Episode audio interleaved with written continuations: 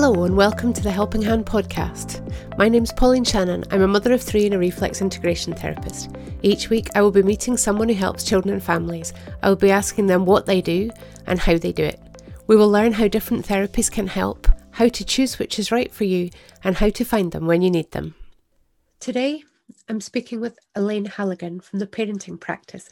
Elaine is a parenting coach, speaker, and author of My Child is Different. She doesn't claim to be Wonder Woman or Super Nanny or Mary Poppins or Nanny McPhee. She's been in your shoes. She's been at the end of her tether, wondering why her child is different and what she could do to support him.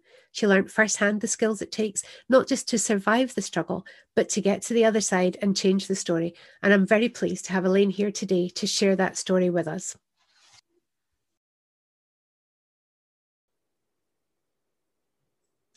It's a pleasure. I'm so excited to be here, and it's just lovely to speak to someone north of the border because I'm down in Wimbledon, SW19, and I hail from Edinburgh. So it's really lovely to meet you, Pauline. So, how did you get into the work you do, and what work do you do, Elaine? Wow. Well, they are two huge questions to start with. So let me take the first one, which is how did I get into the work I do? Um, I run a business called the Parent Practice. And the thing about parenting is that I think nobody prepares you for the pitfalls. And you kind of spend months dealing with pregnancy and the pros and cons of kind of different pain relief for the birth, but nobody explains the reality of what it's like to have children. And when I had my firstborn, Sam, who is now 25, I really enjoyed the first two years of his life. But when the toddler years struck, oh my goodness, my world imploded. And I have to be really honest with you here and say that I found parenting one of the most exhausting, kind of overwhelming, um, confusing jobs I think I've ever done. And what happened was at the age of two, I started, and Sam started at nursery, I started to get these kind of report cards, you know, at the age of two. And I'd be told, oh, your son can't sit in circle start time. Um, he's really high energy and he never listens. And I'm thinking, well, he's only two and he's a boy. Isn't that normal? And then I'd be told, actually, your son's quite aggressive. And then, you know, we need a couple of people to manage him, and he's pushing other children. And it was like every time I was met at the nursery gate, I was met with this report card of kind of problems. And it, it became very quickly that my beautiful blonde, blue eyed boy was labeled as the naughty one. So I came into parenting kind of in crisis and um, to kind of tell you what the, the story is, by the age of seven, our beautiful blonde, blue eyed boy had been expelled from three schools in so many years. And I and I kind of sensed that Sam was different. You know how you have that that gut instinct that something's not right? And I would say to people, I'm just not sure about Sam's behavior. And everyone would say to me, Oh, he's just a boy or um, oh he's so young he'll grow out of it or you're worrying about nothing. And i don't know whether this makes sense to you pauline or your listeners but you know a parent's instinct is really powerful. And i encourage all the clients that i coach to kind of trust their instinct. You're the expert in your child.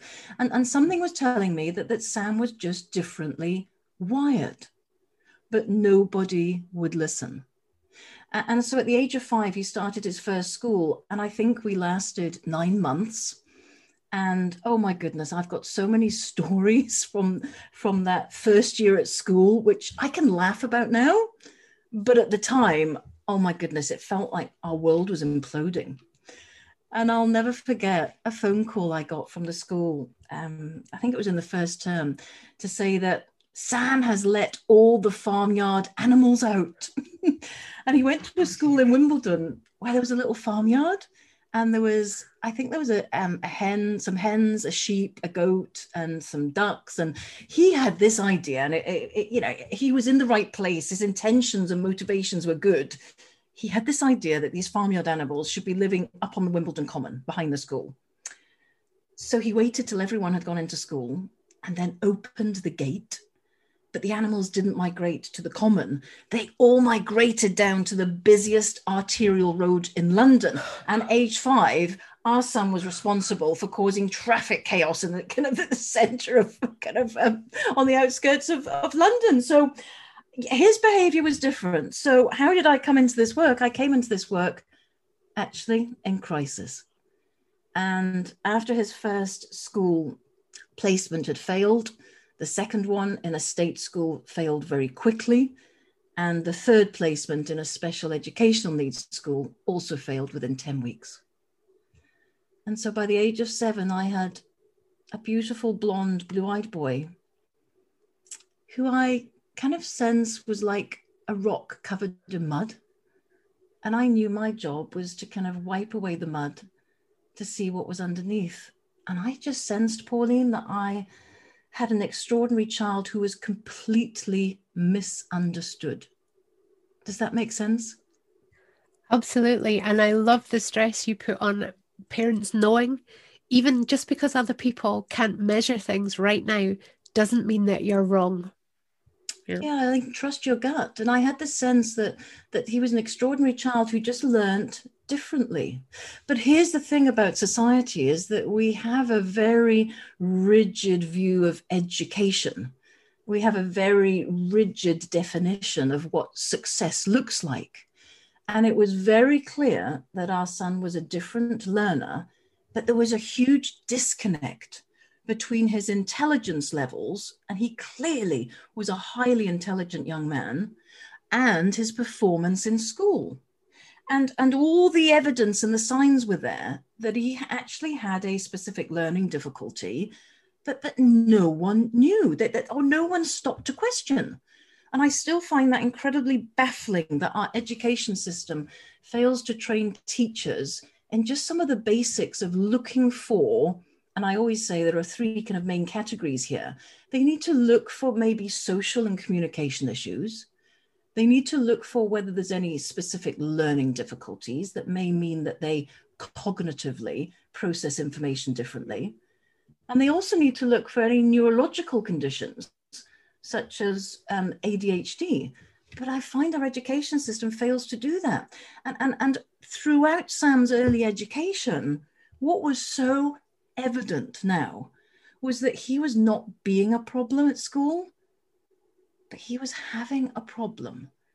And I think it was really difficult for the adults around to kind of press that pause button and just say, yep, this child's not being a problem. He's having a problem. Be curious. What can we do to help him?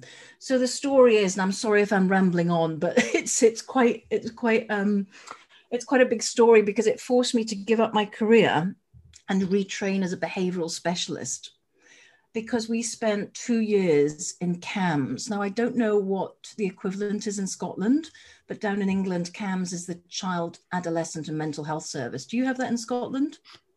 Yeah, it's it's the same here, but it can be very hard to get them. It's very under resourced, and so um, we're talking about you know 15 to 17 years ago now, but we did manage to access CAMHS. And what happened in CAMHS was an extraordinary experience because after two years of assessments and diagnoses, Sam ended up as what I call the alphabet kid.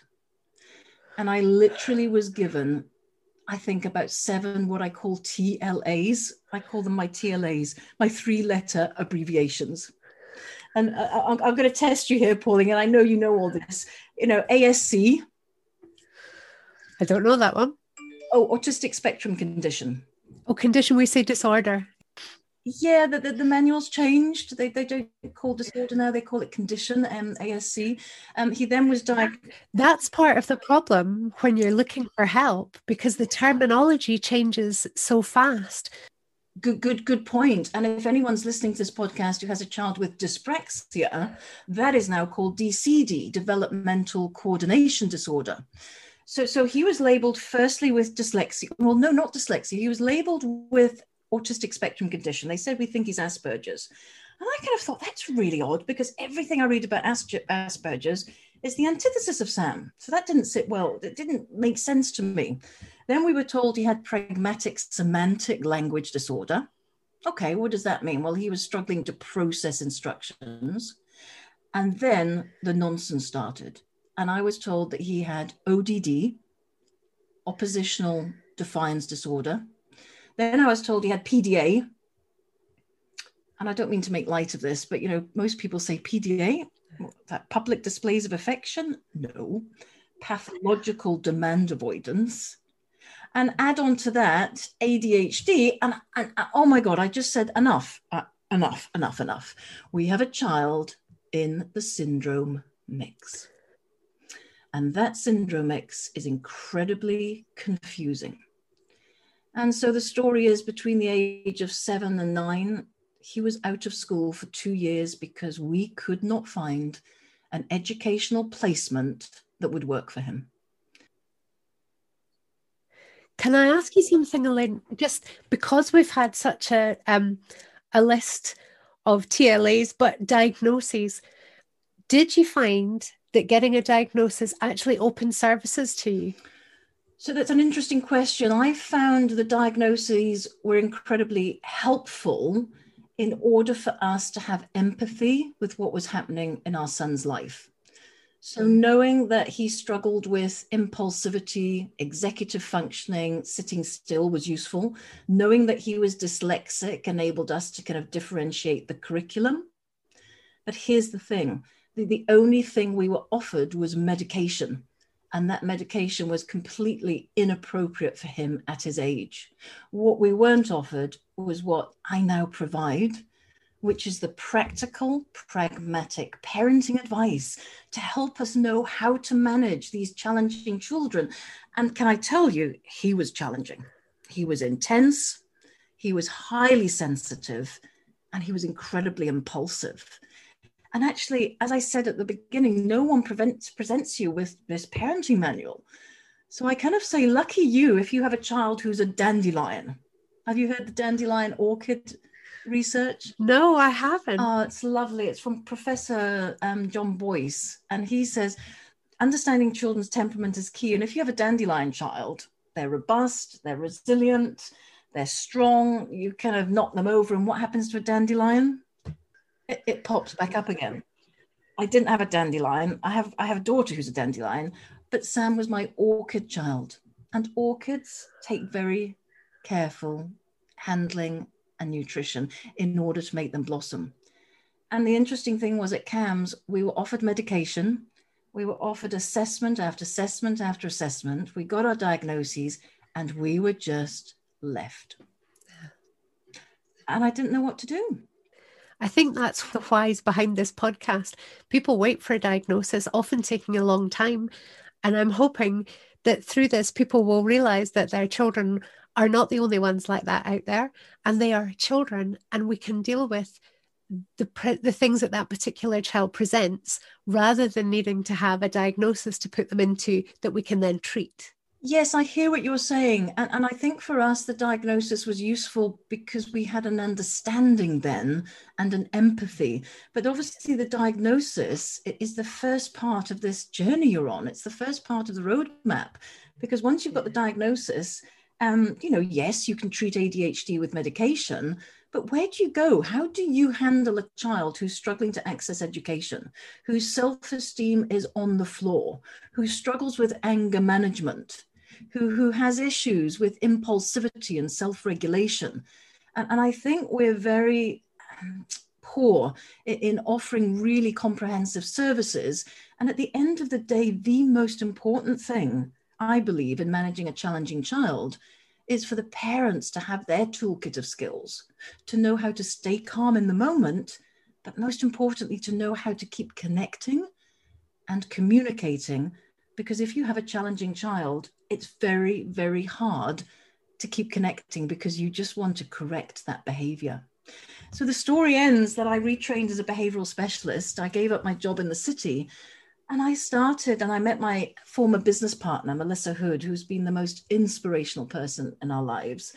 And um, together, the parent practice was formed, and we offer positive parenting classes, bespoke coaching, and online courses just to help families a have more harmony at home. And it's not just for families of neurodiverse children. It just so happens that i came into this work through having a really challenging child. And actually i've just written a book. Well i say just it was a couple of years ago called my child's different.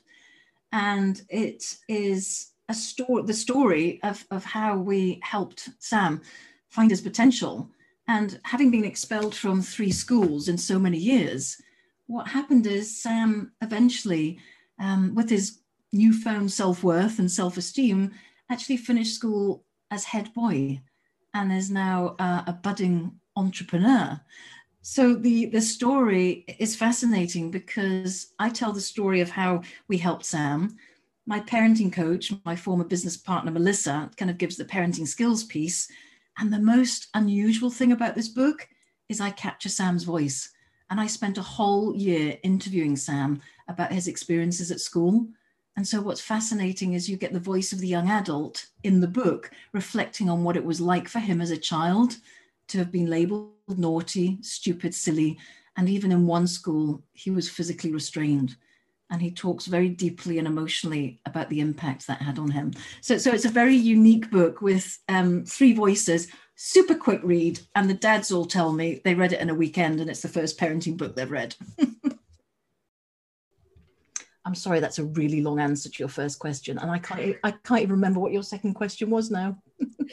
it, it was what do you offer, and you've listed the things you offer, but can you give us a flavor of what it is. If I come to you for a one to one, what kind of thing might you offer me? What kind of support, or uh, what might I, what might you be asking me to do? Yeah, so yeah, Pauline, that's a really good question because I'll be giving you homework to do. so one one of the first things when people come to me for bespoke coaching is I say to them, do share with your children that you've got a parenting teacher.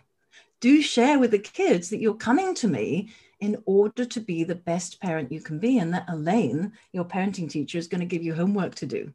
So, what happens in a initial consultation is we meet for 90 minutes. And over the last year, obviously, it's been via Zoom, which has been just a joy. Um, I've always believed strongly that parent coaching can be done uh, virtually as well as in in life actually. And i'm finding that we've got clients now coming from all over the world uh, to do parent coaching which is which is just fabulous. The whole market has opened up. And the first thing i'd do with a new client is we'd start to understand their child. We'd start to understand their temperament.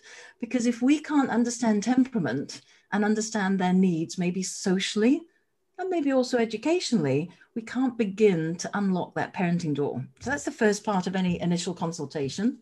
And then the second piece will be to deliver some really practical, pragmatic skills. So, what often happens is interesting, as I say to people, I'm not a therapist and I'm not a counselor.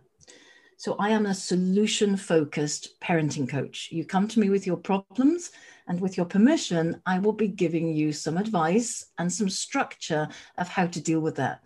And I can't tell you, Pauline, the number of parents I get who say, gosh, we have been through pillar and post to psychiatrists, to psychologists, to therapists, to counselors. And actually, what we needed was this we needed to fill up our own toolkit of skills to know how, as parents, to manage challenging children and manage intense outbursts or to manage anger. So, so once we've established who your child is and explored their strengths, because everything I do in my work is about maximizing children's potential. So, firstly, it's about accepting if they're a different learner and if they're maybe not academic, how can they access education in a different way? And education, let me tell you, is not all about those 10 A stars at GCSE, forgive me, you've got a different system in Scotland, or, or your Highers, or, or whatever, your national Yes, I'm sounding a bit ignorant. Sorry, I'm just down south, so the different education system. It is not about that. It's about teaching them the skills and qualities that they're going to be able to use to cope in 21st century life.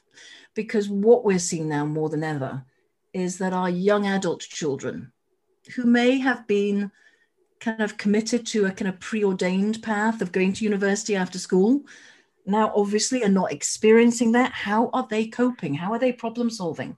So everything i do with clients is about it's about build for the child it's about building up self-esteem. It's about helping parents know how to create emotionally intelligent children who, who are going to communicate with their words and not their actions and how they feel yeah? Who, who are empathetic to other people it's about building up self-worth self-esteem emotional intelligence and ensuring that we create young adults who can cope with life's knocks and i don't think we're very good at that in the traditional education system if we just focus purely on academic attainment that's fantastic, Elaine. That I find there's so little support out there for parents, and no matter what is being done with the child at school or through the doctors, the parents take them home every single day and have to go through that. So I think the support you offer sounds amazing. What age groups do you work with? So I say that the skills that I deliver work from two to 82. and actually, they work brilliantly on my eldest, and he's turning 60 next year. So, so look, look, the skills that we deliver actually are, are life skills. That they're, they're, they're skills that work in the home and in the workplace. But realistically the age group i work with is kind of 2 to 18 but i never see the children. I always work with the parents. I always arm the parents first because here's the thing. When you start touting your children to professionals and for assessments then they're not silly. They'll often stop and think what's wrong with me? So the first bus to get on is let's arm the parents with the skills to know how to connect and communicate differently and to know how to bring out the best in their children. And so I deliver online parenting courses where I do um, people um, self study and then we come together for six weeks and we do live coaching. And actually, I've got a client from Edinburgh just now in that group. That's so it's great. You know, going online has meant that more people can access our work. And after that six weeks, if things are still not significantly changed, I will then kind of be more curious, invite the parents to be more curious, because there may be something else missing in the jigsaw puzzle. But here's the thing the first place to get on is to arm yourself with the practical skills to know what to do, what to say in the moment. And then, obviously, if there are some learning difficulties there, or we suspect there are, I, I will be referring people on to an educational psychologist to get a good cognitive report of how your child learns.